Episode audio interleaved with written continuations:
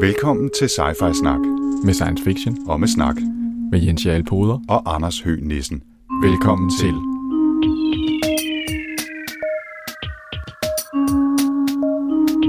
You're traveling to another dimension. A dimension not only of sight and sound, but of mind. A journey into a wondrous land whose boundaries are that of imagination. Your next stop. Sci-Fi Snak. Skal vi sige velkommen til uh, Sci-Fi Snak episode 106. Det er den, der handler om Gene Wolfes Shadow of the Torturer. Yes, velkommen til. Ja, velkommen til. Og endnu en gang lykkes det os at snuble direkte ind i en optagelse, uden rigtig at vide, hvad det er, vi laver. Mm. Men vi skal altså snakke om det, som jeg tror bliver Sci-Fi Snaks første fantasy-bog. Ja, Det er jo ikke rigtig science fiction, det her. der er tale om en sub- subgenre, må man sige. Ikke? Det Ja. kommer vi ind på senere Ja. lidt om, øh, hvad det er for en mærkelig bog, som Ja. Søren har prakket os på halsen. Ja, det er som om efter episode 100, så har vi været ude i nogle forskellige eksperimenter. Det må man sige. Og jeg kan sige som en lille teaser, at det kan være, at det ikke bliver det sidste eksperiment i denne her omgang øh, sci-fi snak. Åh oh, gud. Ja, men vi skal have en øh, siden sidst, og jeg kan se, at du har skrevet en hel masse på, så jeg synes, du skal have lov til at lægge ud, Jens. Jamen, øh, jeg tror, jeg lavede tisse for det sidste gang, at øh, Star Wars Visions 2, sæson 2, det er den her øh, serie på Disney+, Plus, hvor at der er Star Wars historier, man kan se, men det er sådan et øh, 15-minutters format. Så det er sådan nogle lidt kortere historier. Der er heller ikke nogen krav om, at det skal være en rigtig canon-fortælling. Det går de jo meget op i, dem der går op i sådan noget. Så det vil sige, at man kan bare finde på en eller anden historie. Okay. Og vi snakkede lidt sidste gang om, at øh, Artman havde lavet en, Det kan jeg godt huske. Ja, og jeg vil sige, den var fin.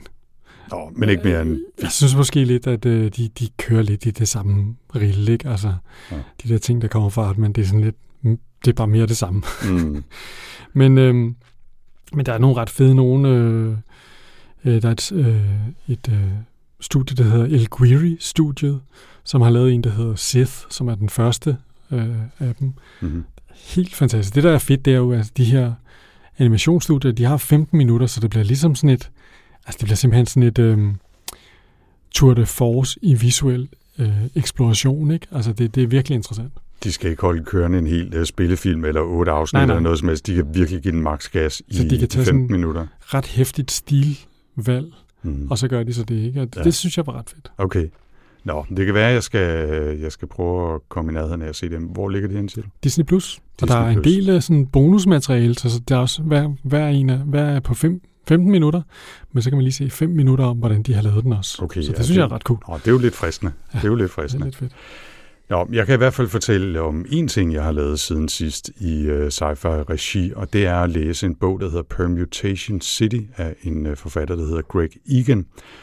Og det var en bog, jeg egentlig samlede op, fordi jeg deltog i en uh, samtale, som det hedder, med Torben Sangel på Jægersborg Bibliotek her i april, som jeg var blevet inviteret til, fordi biblioteket kørte sådan en serie af arrangementer, som handlede om øh, evig ungdom, eller jagten på evig ungdom. Og så ville jeg også gerne have lavet en, en snak, en talk, som det hedder på nydansk. Det vil være op, op over, Anders, vil jeg sige. Hvis du skal nå det. ja, ja, det kan godt være, at jeg skal hugge hovedet af nu og frosse det ned. Ikke? Men, men de vil gerne have en snak om alle de forskellige måder, man ligesom har forsøgt at arbejde med det på sådan i techland. Ikke? Altså både noget med sådan mind uploads, kan det, kan det lade sig gøre at lægge sin bevidsthed ind i en computer, eller øh, kan det lade sig gøre at holde sig selv ung med øh, forskellige former for medicin og, og, og den slags ting. Ikke? Og øh, det læste jeg så en helt bunke artikler om, og virkelig gravede mig ned i, og ærgede mig næsten over, at det faktisk kun var den ene samtale på halvanden times tid, jeg fik lov til at bruge det, ikke? fordi der var virkelig meget sjov materiale. Men den bog, som flere anbefalede, som den, der mest havde udforsket den her idé om at uploade sin bevidsthed og sin hjerne og sin identitet til en computer, det var altså lige præcis den her Permutation City af Greg Egan, som foregår i en verden, hvor det kan lade sig gøre at lave den her slags digitale kloner. Og så følger man øh, især to personer, nej, tre personer, øh, hvor en af dem altså er en, som vi kun lever med inde i den computer, som han er i.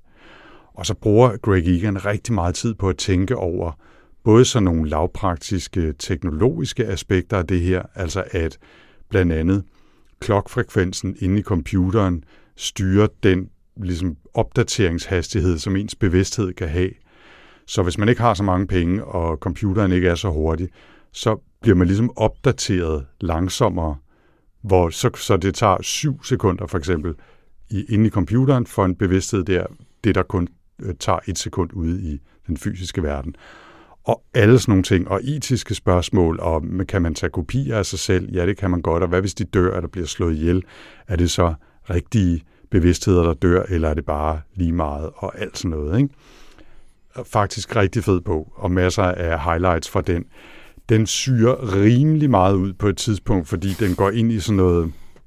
Øh, simultan med alt det her, så, så arbejder han også med, at der er nogle af hans karakterer, der skaber sådan en syntetisk univers, og lader det evolutionært udvikle sig selv, og det bliver distribueret i forskellige kvantestater af forskellige computer. På et eller andet tidspunkt, så gav jeg bare op i forhold til at følge med i, hvad fanden var, var han egentlig snakkede om. Men det var stadigvæk en sjov bog at læse. Ikke? Så, det lyder fedt. Ja, Permutation City kunne sagtens have været en spændende sci-fi snakbog, så lad os kalde det en bonus til dem derude, der ikke føler, at de får nok lektier for herfra. Den, øh, det er noget af det, du fortalte om, det fik man til at tænke på den der mærkelige tidsrejsebog, vi øh, læste øh, med ham der, der ligesom øh, besøgte sin egen mor, men hendes dag var ligesom den samme dag altid. Nå ja, uh, How to Live Safely in a Science Fictional Universe. Ja, der var lidt, ja. øh, lidt samme sådan... Ja, knap så sjov, den her, men, øh, men, men interessant i hvert fald og velskrevet. Var den og, og sjov? Faktisk, det kan jeg slet ikke huske. jeg synes, den var rigtig sjov. Øh, og det, det, det syrede ved den her Permutation City var, jeg havde på en eller anden måde fået ind i hovedet, den var fra 2012, og tænkte, åh, men sådan sådan nogenlunde up to date i forhold til, hvad man kan, og cloud computing og alt sådan noget. Og så viste det sig, at den var fra 2001 eller 1999 eller sådan et eller andet, så han har skulle været rimelig langt fremme i skroen, da, okay. han, da han skrev den her. Han altså. har set øh, fremtidsfuturisme-kiggeren øh, på skarpt. Ja, det, det tror jeg, det synes jeg i hvert fald. Ja. Nå, så absolut øh, anbefaling herfra. Yes. Du har ja, været biffen. Ja, det er lidt, lidt længere, lettere genre, ikke? Altså, jeg har været inde og se Guardians of the Galaxy, den sidste af dem. Mm-hmm. Og øh, det er jo rent faktisk, selvom det er superheltefilm, så er det rent faktisk ikke det science fiction.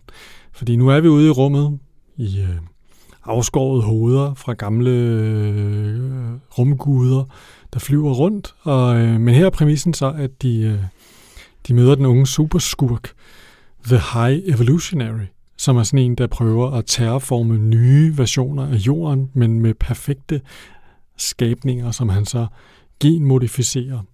Aha. Ja, det viser sig at desværre, at han er en total idiot. Altså, vil sige, han har i hvert fald ikke været super god til at finde på et godt navn. Altså, The High Evolutionary.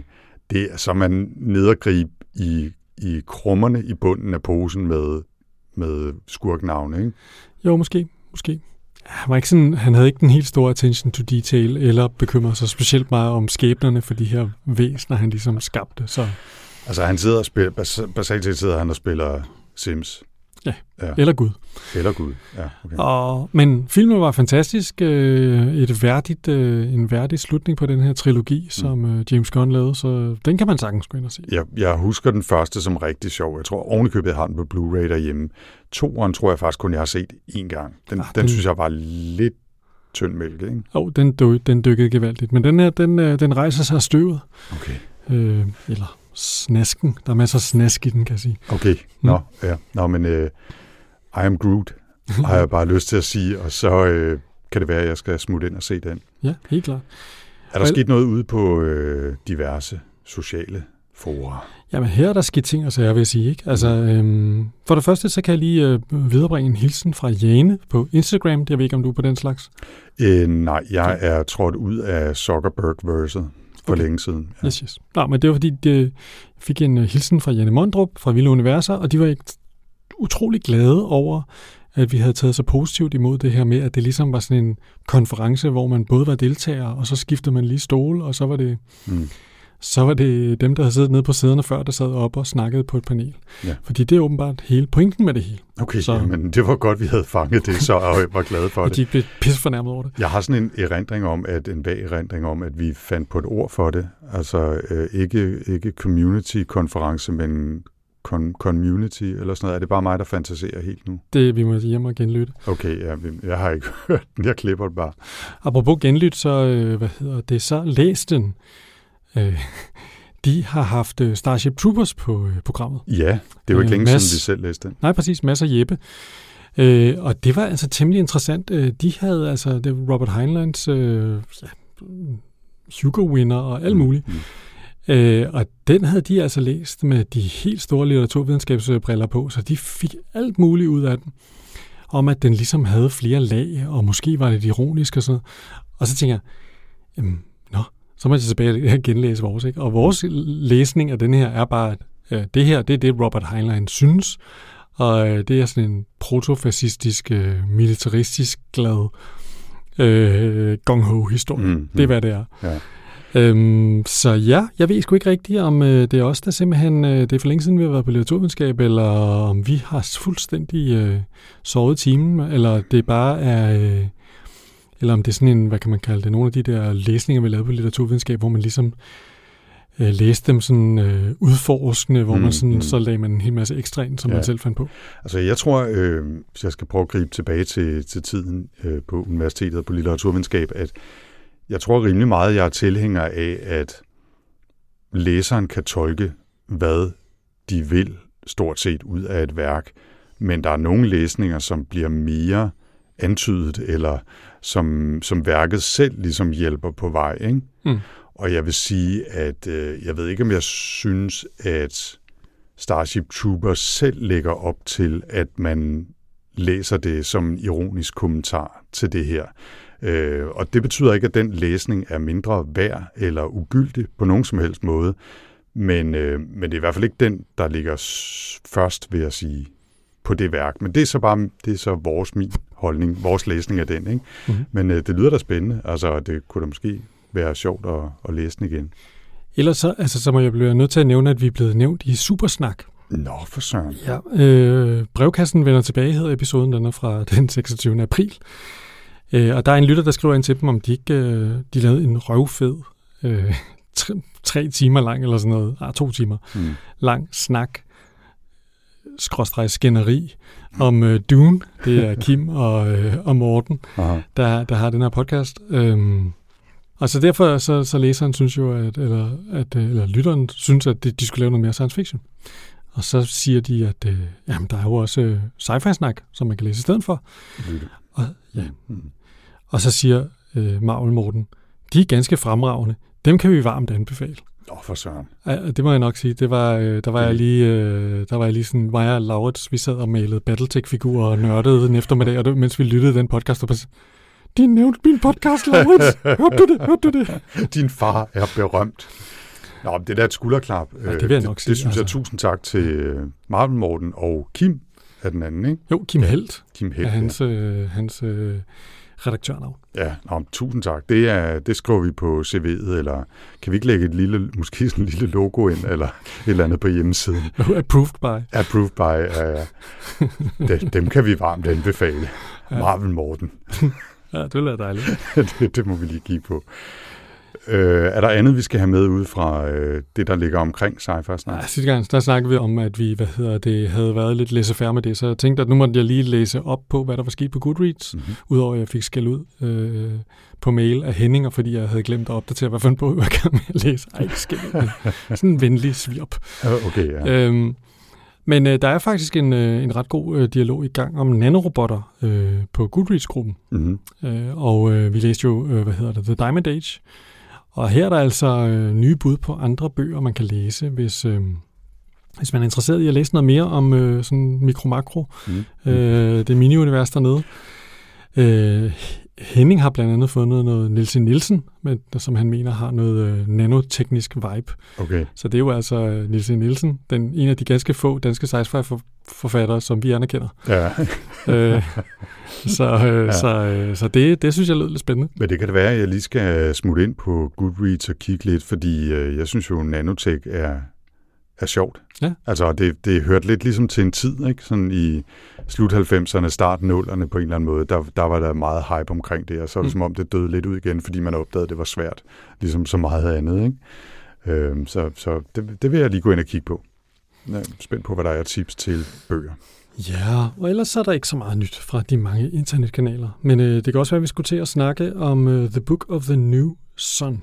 Det synes jeg, vi skal gøre. Og Jens, øh, det var jo dig, der valgte den. Vil du lige genopfriske, hvorfor det var, du gjorde det? Ja, men det var jo fordi, at øh, jeg først læste vi det der anden bog om The Sun, The House of Sons, fordi Alastair jeg troede, Reynolds, at det var ja. den Søren havde anbefalet os, vi skulle læse. Så viste det sig, at det var denne her. Så nu, øh, nu tager vi en ommer, og Ja. så, øh, så læser vi den bog endnu en gang. Del 2 af Vi læser Sørens bog. Ja. Og det her er en bog, som øh, er tilbage fra 1980, Ja. skrevet af Gene Wolfe, som sagt, og øh, faktisk en del af en serie, som hedder Book of the New Sun, hvor den første bog, som vi læser, hedder Shadow of the Torture. Præcis. Ja. Og altså, den handler om, og, altså det er jo sådan lidt syret, fordi altså, jeg sendte dig en sms efter, vi havde læst et par dage, hvor jeg var sådan lidt, ja, det virker som om, det er rigtig meget en fantasy-roman, Anders. Mm. Skal, vi, skal vi gøre noget ved det? Men så besluttede vi os for, at det, det kan være, der kommer noget mere sci-fi-agtigt, men det er jo også fordi, at den, øh, altså, den handler om den her torturbødel, som kommer ud på nogle eventyr, øh, i sådan en verden, som på en eller anden måde er sådan en, en middelalderagtig, eller sådan måske renaissancetidsagtig verden, men den lever tydeligt, det er tydeligvis i, i en tid ude i det hensides, Mm. at der har været en stor civilisation. Øh, og nu lever de i resterne af, af den her civilisation. Ikke? Ja, og, og egentlig er det, som du siger, altså sådan lidt renaissanceagtigt. Det er noget med svær og økser og, Mm. og de her Og sådan la- lav, de kan også skyde med nogle ting og sådan noget. Ja. Ja, og så lav af forskellige mennesker og munke, og nogle lever i fattigdom, og nogle le- lever i de store slotte, som er i, i, i gamle bydele. Og, men så er der nemlig også, når, så kommer der lige sådan en pistol op en gang imellem, og, Ja, ja. og nogle øh, nærmest lidt radioagtige og komponenter, noget. og måske, Ja. ja. altså, så man sidder og tænker, hmm, er det, er det langt ude i fremtiden, eller er det i fortiden, eller er det en anden planet, ikke? Fordi det foregår på en, en klode, der hedder Earth, men stadig U-R-T-H, og Ja. ja. ikke E-R-T-H, og sådan nogle ting, ikke? Altså, så man, der bliver ikke rigtig givet nogen forklaring af, hvad det egentlig er for en verden, vi lever i, eller hvornår den er, men man fornemmer nok, at det er en fremtidsjord efter en eller anden form for stor katastrofe. Ja. Noget. Altså, jeg fik faktisk et hjælp fra, fra Henning til at pejle mig ind på det. Mm, okay. Øh, og han øh, gjorde mig opmærksom på den her subgenre, der hedder Dying Earth, som jeg aldrig har hørt om før. Mm. Men det er altså sådan en genre, hvor man portrætterer sådan verden langt ude i fremtiden.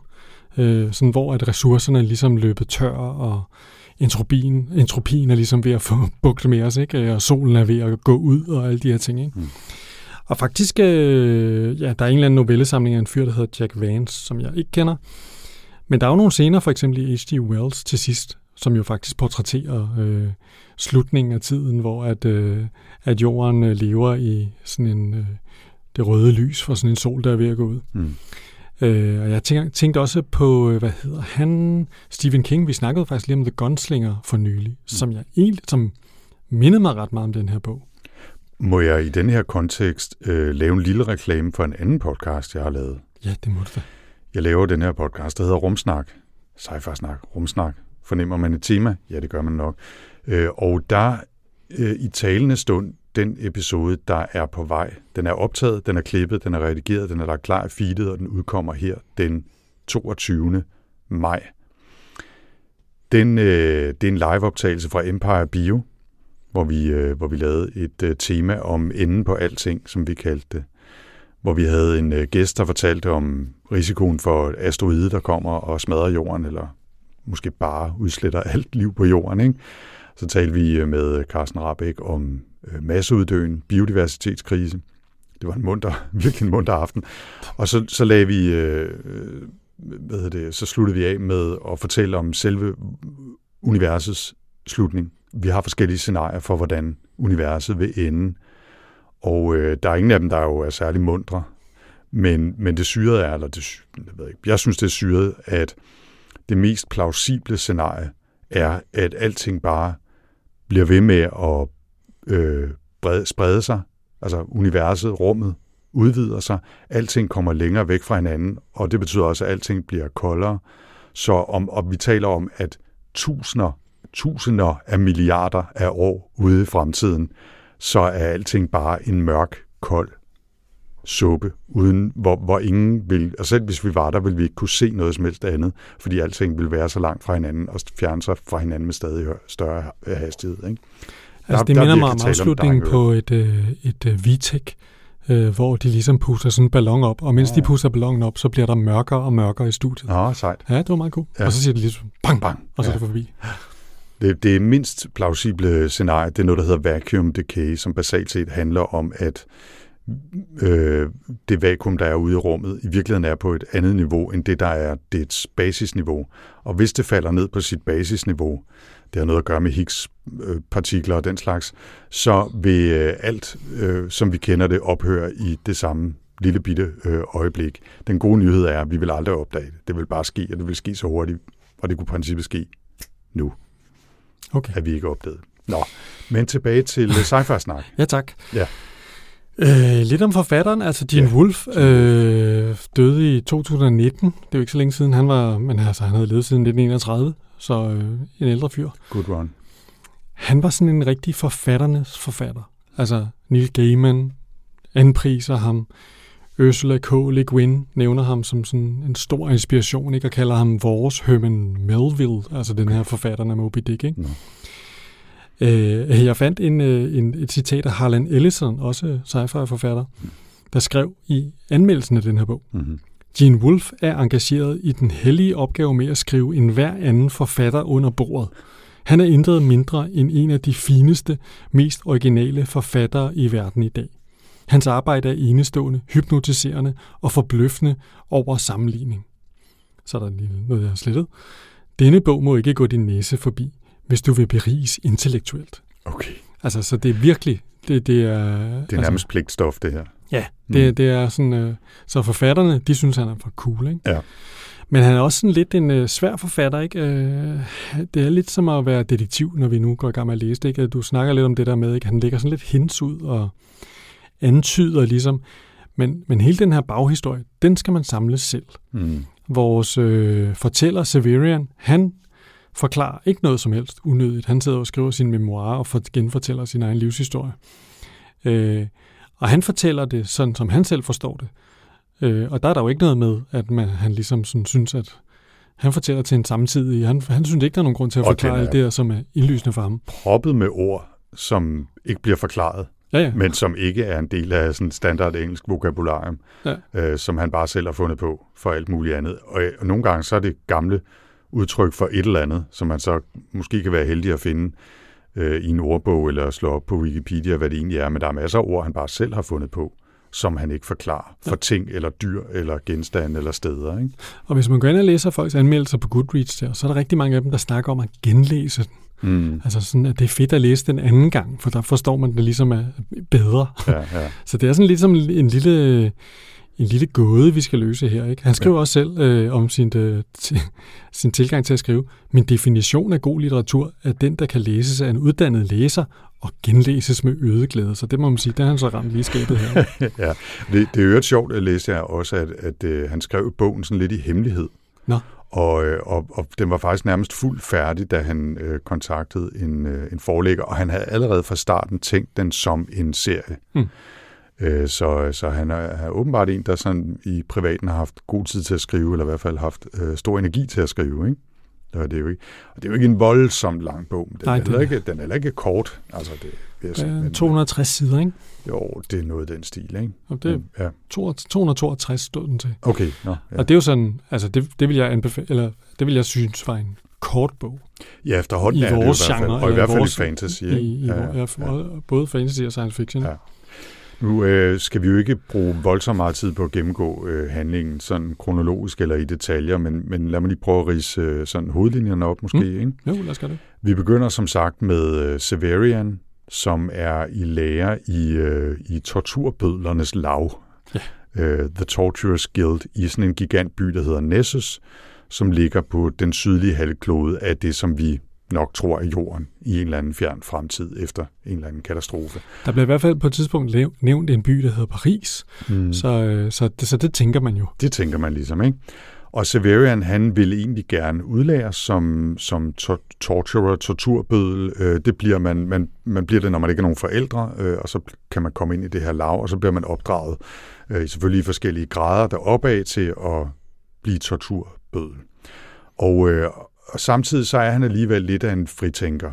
og han går også gerne lidt sin egen veje, og tidligt der har han et møde med en, sådan en oprører-typer, som hedder Vodalus, som inspirerer ham. Han får en mønt af ham og sådan noget. Ikke? Og man, altså, man, det, det går meget hurtigt med, at han går fra at være, øh, hvad kan man kalde det, øh, tro til at, okay, nu tror jeg på Vodalus, jeg er, jeg er med ham. Ja, det kan man sige, ikke? Men, men samtidig bliver han jo i, i lavet her og så videre. Hmm. Så sker der det, at, øh, at der er en kvinde, sådan en adelskvinde, øh, som hedder Thekla, som bliver øh, tilbageholdt der i deres øh, fængselsceller, fordi hun måske skal tortureres på et eller andet tidspunkt. Han begynder ligesom at snakke med hende, han henter nogle bøger til hende, dem læser de sammen, og de har en masse samtaler, og da hun så skal tortureres, så, øh, så går det ham så meget på, at han smugler en kniv ind til hende, så hun kan begå selvmord og undgå efter. at blive øh, tortureret, efter hun er blevet tortureret første gang. Ikke? Ja. Men hun er jo ligesom sat op til at skulle blive det mange gange mm. derefter. Ikke? Øh, det, det er egentlig noget, der skulle straffes, forventer han med døden. Det er det, han forventer. Ikke desto mindre, så sker der det, at de i stedet øh, giver ham et svær og en kappe og et spark i røven, og sender ham afsted til en by langt væk, der hedder Thrax, hvor han skal være sådan mere eller mindre gemin bødel. Altså ikke en fuldt uddannet øh, torturbødel i torturbødlernes lav, men en, en sådan en fyr, der hugger hovedet af folk langt ude på landet. Ikke? Og det, det havde han slet ikke regnet med. Han synes egentlig ikke, at, han, hans, øh, at det er en værdig afslutning på det, fordi han ved, at han har overtrådt alle reglerne, ikke desto mindre, så det er det, der sker. Og så følger vi så hans eventyr, efter han forlader sit hjem i det gamle citadel, hvor, hvor torturbødlerne holder til. Ikke? Og, øh, og der kommer han så virkelig på eventyr, ikke? og bliver rodet ind i en duel på giftige planter, og øh, han er ude og køre racerløb i en, sådan en eller anden øh, trukken kære og smadrer et tempel, og øh, har, der er romantiske interesser, en botanisk have, og øh, teatertrups, og alt muligt andet knald. Ikke? Han kommer virkelig på eventyr, må man sige. Og så slutter bogen i øvrigt altså nærmest en medias race. Øh, hvis den kan starte i en medias race, så kan den vel også slutte en medias race. Den slutter meget abrupt. Og man, jeg, var sådan lidt, jeg var sådan lidt, er den færdig? Ja, ja man kigger sådan, øh, øh, altså, nå, okay, godt Ja, det var meget mærkeligt. Ja, det var meget mærkeligt. Så, så det er sådan de store linjer i bogen. Ikke? Altså, der, der er basalt set to dele. Ikke? Altså hans, hans opvækst og hans øh, læring, og han bliver, øh, stiger i graderne, og så det her med Thekla, og så bliver han smidt ud, og så hans eventyr øh, på vej til Thrax, og der kommer han overhovedet ikke i, i bog 1 her. Øh, det, jeg ved ikke engang, om han kommer det senere, det antager jeg bare, men øh, det ved jeg ikke, for jeg har ikke læst 2, 3 og 4 endnu. Nej. Så nogle nedslag i denne her bog for måske at illustrere nogle forskellige aspekter af den, og jeg synes, du skal have lov til at lægge ud, Jens. Ja, fordi at, øh, jeg har i hvert fald det øh, kronologisk tidligste. Mm-hmm. Jeg, har, øh, jeg har taget kapitlet, øh, hvor at øh, at øh, hvad hedder det, Severian beslutter sig for at blive forræder. Altså han er jo en del af det her broderskab, hvor at de er meget sådan, øh, hvad hedder det, alting bliver gjort efter regler. Og der er ikke noget ondskab, eller altså de er meget milde på en eller anden måde over for deres, øh, hvad kan man kalde det, klienter, som de kalder dem. Øh, på det her sorte, sorte sted, hvor at, øh, det er lavet af sådan en slags rummetal, og de render alle sammen rundt i sådan nogle kapper i sådan noget sort, som er så sort, at man ikke kan se folderne i kapperne. Der tænkte jeg, åh, oh, sejt. Ja, det, vil Anders, det kan Anders godt lide. Det. Jeg vil godt have sådan noget Vanta Black ja, tøj, præcis. ikke? Altså, det, det er stort set det, de render rundt i. Det hedder en fulligin, ja, øh, den her kappe. Ja, ja. Men så når de arbejder, så er de jo sådan altså helt øh, uempatiske. Altså, så øh, udfører de den her øh, straf, som jo ikke, det er jo ikke dem, der bestemmer, hvad de her øh, klienter, de skal udsættes for. De er bare øh, den udøvende hånd, kan man sige. Mm. Og det er de, tager de meget alvorligt, de her øh, øh, torturbødler. Øh, og, og det er sådan, at øh, Shadlin Thekla, tror hun hedder, mm. som er hende her øh, kvinden, som han jo har forelsket sig i. Han er, der er nogen, der, altså, som ikke har tænkt sig så godt om. Hun kan godt, hun er en meget fin adelskvinde for det fineste, fineste niveau. Det er meget usædvanligt at øh, man har så fin en adelskvinde øh, til behandling. Øhm, og øh, hun siger så, at hun har brug for en at snakke med. Og så får han ligesom opgaven. Måske ikke så, ikke så smart. Han er jo sådan en teenager, så altså, han bliver jo betaget af hende, mm. øh, og har selvfølgelig svært ved at holde den der professionelle afstand til hende. øhm, hun kommer i noget, der hedder The Revolutionary, som er sådan en eller anden maskine med noget elektricitet, der på en eller anden måde brænder hende indenfra. Øh, hun får blødninger ud af ørerne og alt muligt. Det lyder ganske forfærdeligt. Taber håret. Øh, det her kapitel er jo også sådan noget 10, 10 sider lang. Det går lynhurtigt. Det, jeg havde forventet, at jeg måske skulle høre en hel masse om, hvordan det ligesom skete og sådan noget. Men det, han kommer ret hurtigt om det. Mange af de her scener er ret korte, men meget stemningsfulde. Øhm, og Severian, øhm, jamen, han beslutter sig for at være nådig og smule en brødkniv ind til hende, så hun kan skære halsen over på sig selv. Mm. Men altså, meget specielt det her måde, de kører det her øh, tortur på. Det er sådan, at de, øh, at Thekla der, hun bliver sådan ligesom vist lidt rundt. Så, så får hun lidt at fortælle, maskine, ligesom sådan en tur på Teknisk Museum, ikke, hvor de fortæller om de forskellige torturmaskiner. Fordi det skal hun jo vide noget om, når hun til sin tid kommer. Og så lige pludselig siger de, når jeg er i øvrigt, så skal du altså i den her nu. Mm. Så når hun ikke, hun kan ikke nå ligesom at opføre sig uværdigt, fordi altså hun kan ikke blive trukket ud af cellen skrigende og sparkende, fordi hun ved slet ikke, at det er nu, det sker. Mm. Det er ligesom, jeg kan huske, min, jeg havde en læge, som altid sagde, øh, okay, men jeg stikker dig en, to, og så stak de på to.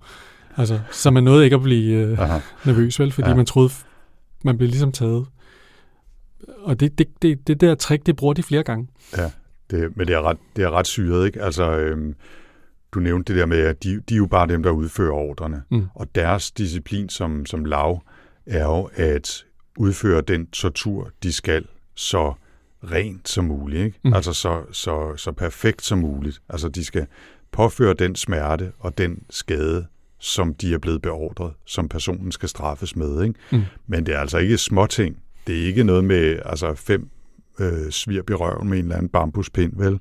Altså, det er også noget med, jeg tror, at det første, man hører om, det er en eller anden, der får, øh, får sådan en, en sok, eller hvad fanden det er, de kalder det, hvor man simpelthen får revet hele huden af, nej, det, er det en handske? Det kan jeg ikke huske, om det er en handske eller en sok. Jeg tror, det er underbenet, der ja. blevet, hvor huden er blevet fjernet. Huden er bare blevet ligesom skrællet ned over, ned mod foden, ikke? Altså, mm. det, som om man tog en sok af, ikke? Altså, og så, så lægger de en forbinding på det, og sørger ligesom for, at det, at det holder. Så det er virkelig, virkelig ubehageligt. Man tænker, det, det, det er godt nok et bare job at have, ikke? Men det er ligesom sådan en munke, munkekult, de er en del af, ikke? Mm. Ja.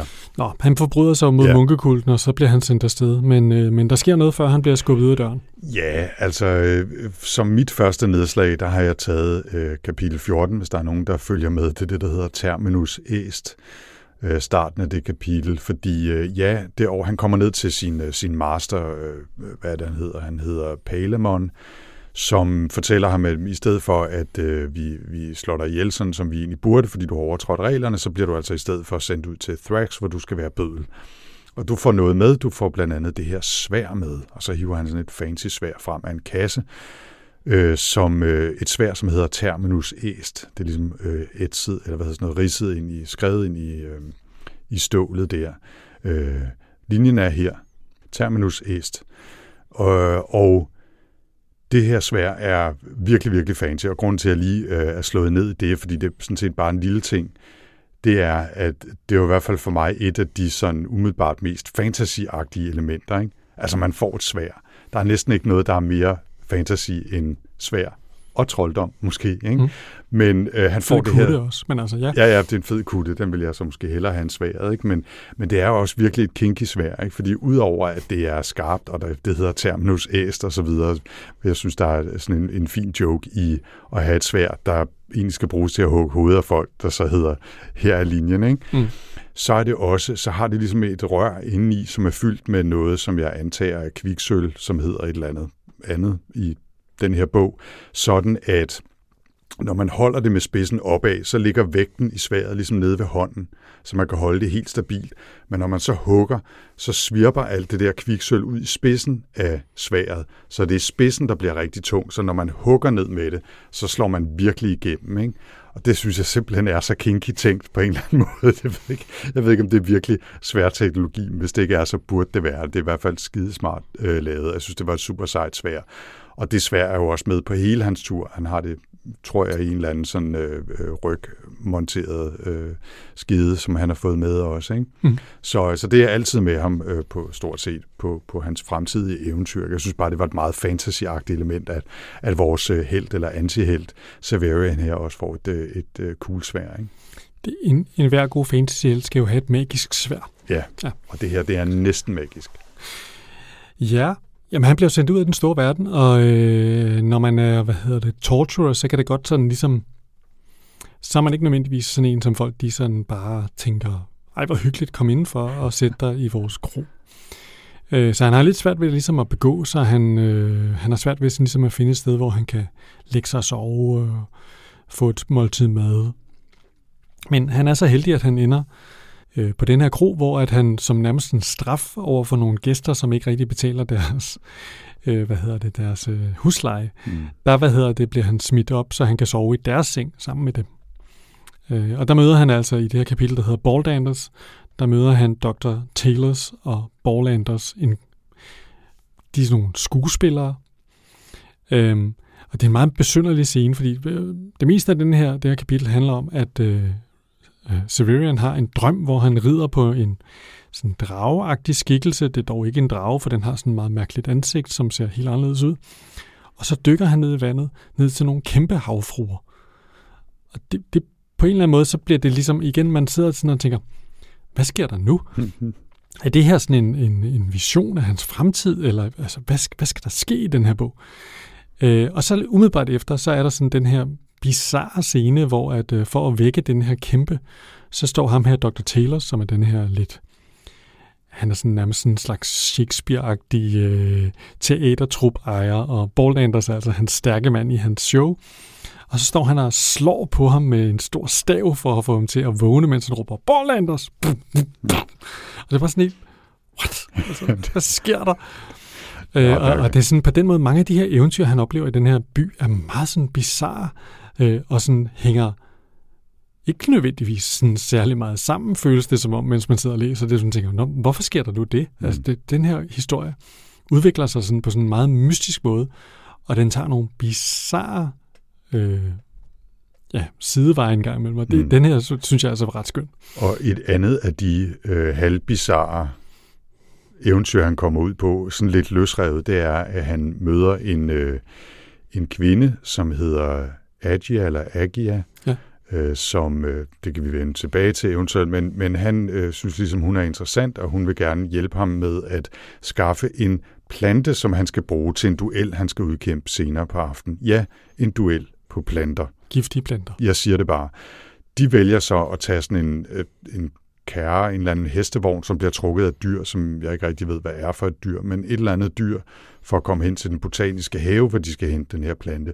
Og så beslutter de sig for at køre ræs mod en anden af sådan en vogn der, og det ender hverken værre eller bedre, end de kommer til at smadre direkte ind i en, en øh, sådan et stort teltagtig bygning, som er tempel for en eller anden særlig orden, og de ryger direkte ind og smadrer deres øh, alter, og, og de bliver beskyldt for at have stjålet en meget, meget hellig øh, edelsten, som hedder et eller andet. The claw of the et eller andet. Øh, ja, jeg tror faktisk ovenikøbet, jeg har skrevet det ned her. Det er også lige meget.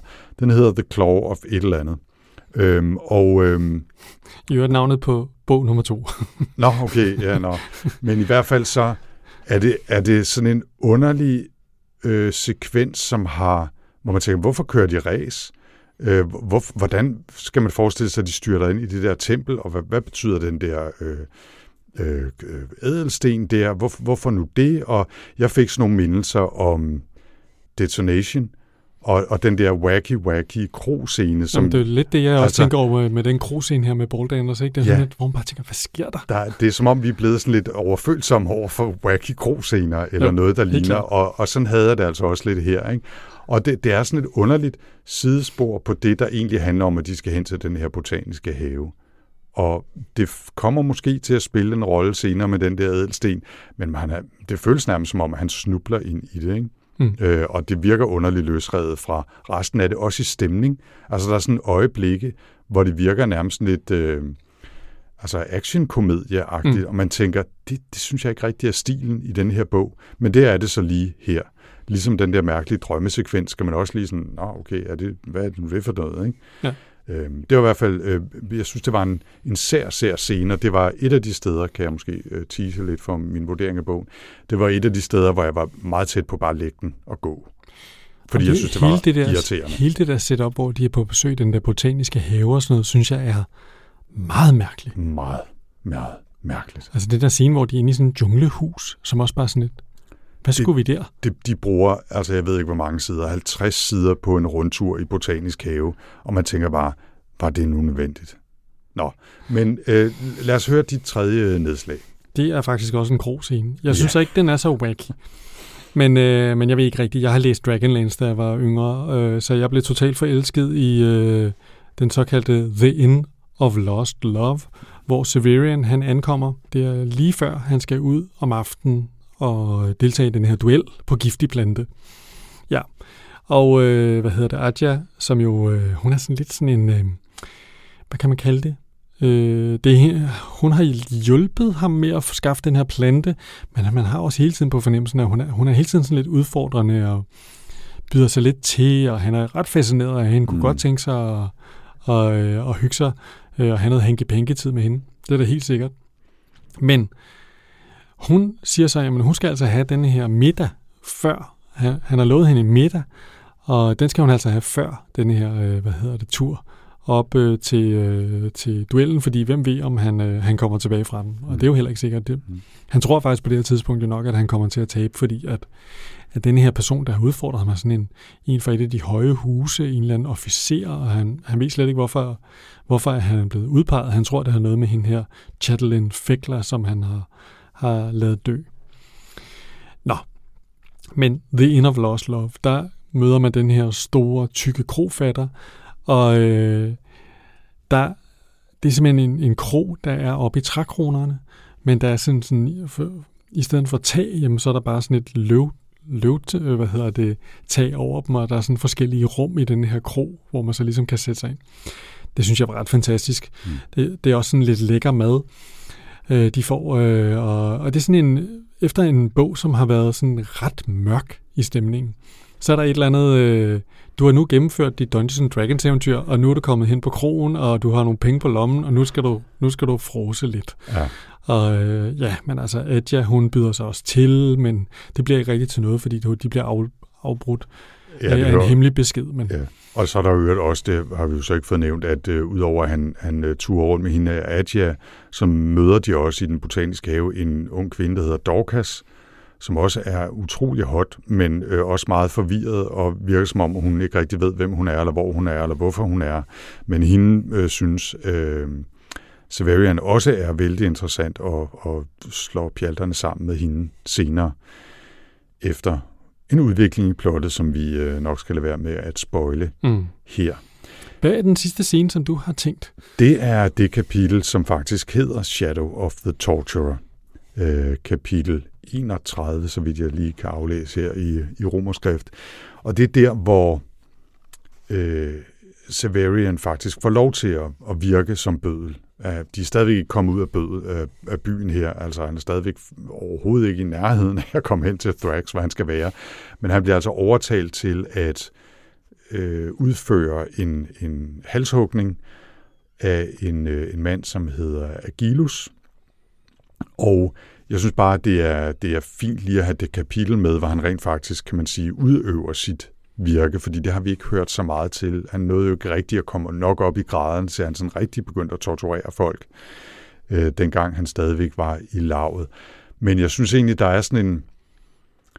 Altså det, det, det er et kapitel, som faktisk på en eller anden fin måde, eller øh, øh god måde, indfanger meget af bogen her, ikke? fordi der er sådan nogle næsten poetiske beskrivelser af, altså øh, hvad det er at være menneske, og hvad det er for en lod det er at være bødel, og hvordan man er bødel på en god måde. Og han beskriver blandt andet, hvordan han står inden selve øh, halshugningen og står med sit svær og poserer, også for ligesom at være et fokuspunkt for den øh, crowd, der er dukket op, så de ikke pludselig begynder at lave ballade eller øh, gøre herværk eller slå på nogle andre, så kan de ligesom fokusere al deres energi på ham, som jo øh, er øh, en mand, de er fascineret af, samtidig med, at det er en, de hader, fordi han tager en af deres øh, medborgers liv og sådan noget. Ikke? Altså, der er, sådan, der er sådan nogle gode, eller gode, men interessante tanker om det, og, og der er mange af den slags steder i bogen, hvor Severian gør sig nogle tanker om øh, den menneskelige tilstand, og, og depression, og kærlighed, og alt muligt pligt, og ære, og alt de her ting. Der er masser af den slags cementer. Og så øh, øh, hugger han hovedet af den her mand, selvfølgelig med terminus æst, som viser sig at være lige så øh, fantastisk et svær, som, som man forventede, det ville være. Han er jo også kapabel, ikke? Altså, der er flere scener, hvor man finder ud af, at når man har når man er kommet ind i torturlaget der, så det er en uddannelse, der giver skills. Altså, ja, det må man sige. Hvis man, er, hvis man, man skal have hugget hovedet af nogen, så ringer man til... Uh, Severian. Så ringer man til Severian, ja. We make it snappy. Who you gonna call Severian? Ja. Øhm, men der er så også en beskrivelse bagefter, som sådan virker underlig lavpraktisk, næsten også lidt øh, øh, komisk på en eller anden måde, at øh, når, jamen, når man så har hugget hovedet af nogen, så skal man jo også skille sig af med, med kroppen. Og, og bødlen, han skal ligesom stå med sit svær og hovedet, øh, det, er, det er hans pligt, men så er der nogle andre, der ligesom skal hjælpe med at slippe af med kroppen, og det har de ikke rigtig tænkt over, hvordan det sker, så de får fat i et eller andet trækdyr og spænder den hovedløse krop efter dyret, men det er dyr, der ikke er vant til at lugte blod, så det er sådan uroligt og lidt panikagtigt, og det bliver sådan lidt uværdig måde at få flyttet det der lige på. Og det er sådan en underlig, underlig blanding af noget tænksomt og noget dybt og noget tragisk og noget sådan altså noget med tyngde på en eller anden måde, ikke? og så sådan en underlig lavkomisk sekvens, og noget lavpraktisk med, når jamen, hvordan, hvem er lige, der skal betale mig, og så videre. Ikke? Mm. Og, jeg, og jeg synes, det indkapsler meget godt mange af de forskellige aspekter af den her bog på godt og ondt. Ja. Det var tre nedslag fra svær. Ja, og altså, som sagt, så øh, slutter den jo meget sådan midt i det. De er på vej ud af byen Nessos, Øh, de, den slutter ligesom ved en port. Den starter ved en port ind til Nekropolis, og den slutter der ved porten til udgangen af, af Nessos. Med, med sådan en underlig, øh, midt i sådan et riot nærmest. Ja. Altså, ja. Men det, det, det, de her scener er sådan meget sådan typiske, fordi de er meget forskellige, altså, og altså det, det er sådan en, på, på den måde er det sådan en, en, en læseoplevelse, der sådan, at den bevæger sig sådan meget sådan, det er sådan perler på en snor, og det er sådan ret over det hele, kan man sige, ikke? Jo. Jo. jeg, jeg tror, øh, altså, øh, skal vi bare tage en vurdering? ja, jeg, kan godt, jeg kunne godt tænke mig at tale ud fra den vurdering lad os den her gang. Og øh, jeg vil gerne lægge ud, og jeg har givet tre stjerner mm. til Shadow of the Torturer. Og som vi kort vendte, inden vi tændte mikrofonerne, så er det en bog, så er det virkelig en gennemsnitsrating fra min side, de her tre stjerner. Fordi der er tidspunkter, hvor jeg har lyst til at give den en stjerne, og der er også tidspunkter, hvor jeg nærmest synes, den sniger sig op på et femtal. Ikke? Mm. Jeg synes, det er en meget, meget ujævn bog. Øhm, og det har måske noget med mine forventninger at gøre. Måske har det noget med selve bogen at gøre. Måske har det noget med handlingen at gøre. Måske lidt af det hele i virkeligheden. Ikke? Fordi jeg, jeg synes, øh, noget af det ujævne, synes jeg for mig består i det, vi har talt om her. Hvordan, altså, vi har i hvert fald forsøgt at illustrere, hvor forskellige scenerne kan være. De kan være meget fantasyagtige, de kan være nærmest sådan fald på halen-agtige, komik-agtige, de er løsrevne fra hinanden, der er drømmesekvenser, der er i starten nogle sekvenser, hvor han den ret nøgtern beskriver den der lidt munkeagtige tilværelse i torturlaget, og altså, det er, det er en meget ujævn bog, øh, på, på den måde, sådan handlingsmæssigt, synes jeg. Men jeg synes også, det er en ujævn bog på den måde, at den nogle gange føles sådan rigtig fantasyagtig, altså sådan for mig sådan lidt Tolkien-agtigt. Det er ligesom nok det mest fantasy-agtige, jeg kan huske, jeg har læst særlig meget af. Men altså sådan, at det ligesom tager sin fantasyverden alvorligt. Og, og ligesom går ind på den genres troper og præmisser, og ligesom er en fantasybog. Ikke? Og så er der tidspunkter, hvor den ligesom træder et halvt skridt uden for det, og nærmest fortæller sådan lidt meta-agtigt, og så er der de der lidt mærkelige komiske sekvenser, og så fordi der også er de der aspekter af den her Dying Earth-ting, vi har snakket om, hvor der måske er noget fremtids, eller hvad hedder det, noget fortidsjord og så videre, så synes jeg, det er en, en underlig øh, fragmenteret øh, fantasy-historie, som jeg hele tiden følte mig lidt revet ud af. Og så i hvert fald også øh, de, at de her sekvenser fuldstændig stå af på. Og tænkte, det, jeg, jeg synes ikke, det passede ind i historien. De første øh, 50-60 sider, der tænkte jeg, det, det kan alligevel et eller andet det her. Og ja, han forklarer ikke særlig meget. Det er svært, og der er mange ord, man ikke ved, hvad er for noget. Og, men jeg kunne godt lide den der beskrivelse, af den her munkeagtige torturorden og det gamle citadel, hvor han lever og har fundet nogle hemmelige steder, han går ned og, og gemmer sig og drømmer om, hvem der måske var hans forfædre og så videre. Ikke? Så det kunne jeg egentlig godt lide, og så var det bare som om det udartede sig rimelig meget. Og især den der sekvens i den botaniske have, der sad jeg bare og tænkte, stop nu, og lad os komme videre. Ja. Ja, Jamen, det, det, det indkapsler meget godt min oplevelse læsemæssigt også. Altså, mm. Men jeg tror ikke, jeg på noget tidspunkt sådan var ved at lægge den lige frem. Altså, jeg har også øh, jeg har givet den også tre. Mm. Jeg overvejede lidt at give den fire. Det der er, det er, jeg synes, han er... Jeg kan godt forstå, at han er sådan ligesom forfatternes forfatter. Jeg kan godt forstå, hvis man er forfatter og læser det her, så synes man, det kan noget. Altså, han er... Jeg, jeg synes, han har virkelig noget... Han skriver noget ret fed prosa, synes jeg. Jeg kan godt lide den måde, han skriver på. Øh, både sprogligt og hans evne til ligesom at finde tematikker, som han ligesom bringer ind i sin fortælling. Men den er sådan meget sådan, hvis man så sådan, sådan kigger på det ud fra sådan en, øh, hvad er det egentlig, der sker, og hvad, hvor er vi på vej hen, du? Altså, der er det en meget frustrerende bog at læse. Jeg synes, alt det der med munke øh, tilværelsen i starten var utrolig langsomligt. Okay. Altså, hvor jeg tænker, sker der snart noget? Altså, kom nu, bassemand. Mm-hmm. Skal der ikke foregå noget i den her? Fordi det var sådan nogle tedious detaljer, der blev diskuteret og gennemgået. Ikke? Og jeg bliver sådan, jeg tror i virkeligheden, jeg begyndte sådan lidt at synes, det blev spændende, da han endelig kom ud. Ikke? Fordi nu skulle der ligesom ske et eller andet. Jeg synes, det hele var indtil da, der, der var det jo bare sådan ligesom, det var bare sådan lidt baggrundshistorie, hans origin-historie. Ja, jo, nå, det er meget sjovt, at, at, vi, øh, at vi ser så forskelligt på det. Jeg, jeg synes, men vi er fuldstændig ja, enige i ja. forhold til det her med den botaniske have, men jeg, jeg kan for eksempel godt lide de scener der med Baldanders og, og Dr. Taylors, og der hvor de skal lave lige pludselig sådan noget improteater og hatten rundt ja. øh, midt på torvet. Og sådan. Det synes jeg fungerer meget godt. Okay, det, det var nogle af de sekvenser, hvor jeg bare tænkte, hold nu kæft, hvor jeg, det rager mig en høstblomst det her. Altså, mm. jeg, jeg, jeg gad basalt ikke følge med på hans eventyr der hvor det begyndte faktisk, hvor kæden begyndte at springe af for mig, det var der, da vi skulle med på en uh, sekvens, hvor han skulle slæbes med på Horehus for ikke at, at blive alt for fritænkende, eller hvad, hvad, jeg kan huske, der var en eller anden forklaring på, hvorfor hans, hans, øh, en af hans andre medlærlinge ligesom skulle ja. tage med på bordel, altså hvor jeg bare sad og tænkte, hold nu kæft, altså hvad fanden sker der? Hvor, altså hvad? Det, det, jeg synes ikke, det passede ind i historien for mig. Mm. Jeg synes, der er rigtig mange scener i den her bog, som ikke passer ind i min forestilling om, hvordan den her bog skal være.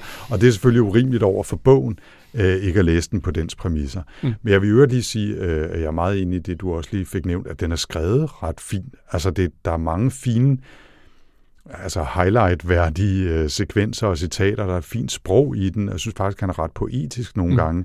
Jeg synes så bare, at det sprog bliver misbrugt til at fortælle en historie på en dårlig måde. Mm. Eller det er min opfattelse af det i hvert fald. Så jeg var, jeg, skal, jeg har svært ved at forestille mig, at jeg læser de efterfølgende. Ikke? Ja, og der, men, der men jeg nemlig... ønske, at jeg havde haft lyst til det et eller andet sted.